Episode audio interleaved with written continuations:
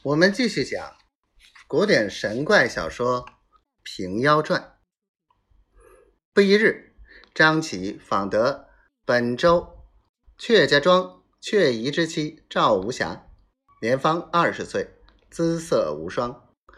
王泽就叫张琪领兵取来，观其颜色如何。张琪领三百军人围住阙家庄，力要赵氏。却疑又不在家，慌得他一门老小都躲了。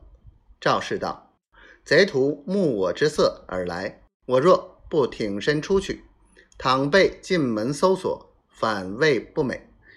乃取解手刀一把，藏在身边，自出中堂来见张琪。张琪见他果然天姿国色，心中大喜，便欲扯他上马。”赵氏大喝道：“将军不得无礼！将军此来取妾去者，还是自要，还是郡王要？”张琪道：“王府闻娘子美色，特遣小将相迎。此去富贵非常，切勿迟疑。”赵氏道：“既是郡王要妾，须郡王自来，妾有话相对。若郡王不来，”妾虽死亦不去也。张琪单马去飞报王泽，王泽成了一匹五花葱，引着韦府中亲军来到阙家庄来，看了赵无暇，真个比花解语，比玉生香，吴宫妻子不如，楚国难威远逊。王泽大惊道。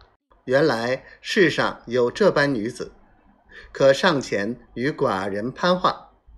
赵无暇口称万福，不慌不忙地说道：“大王为一方之主，世今次者，必须香规淑质，秀格娇姿。如妾露貌残躯，不足以辱后宫。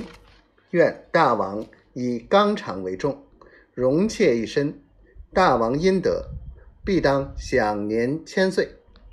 王泽道：“寡人所爱是你的颜色，即当立你为伺候，休得闲话。”赵氏再三求告，王泽只是不允。赵氏料到不免，大骂道：“你这反叛贼徒，如鱼有府中，不久亡灭，还要污人妻子！”我恨不得一刀砍下贼人之头，岂肯从汝哉？身边拔出切手刀来，便欲自刎。众人抢得快，做不成手脚。赵氏骂不绝口，只求速死。王泽心中不忍，吩咐张琪散了众军，只留五十名壮士还守着他，勿要劝他随顺。如执意不从，满门斩首。王泽。自回韦府中去了。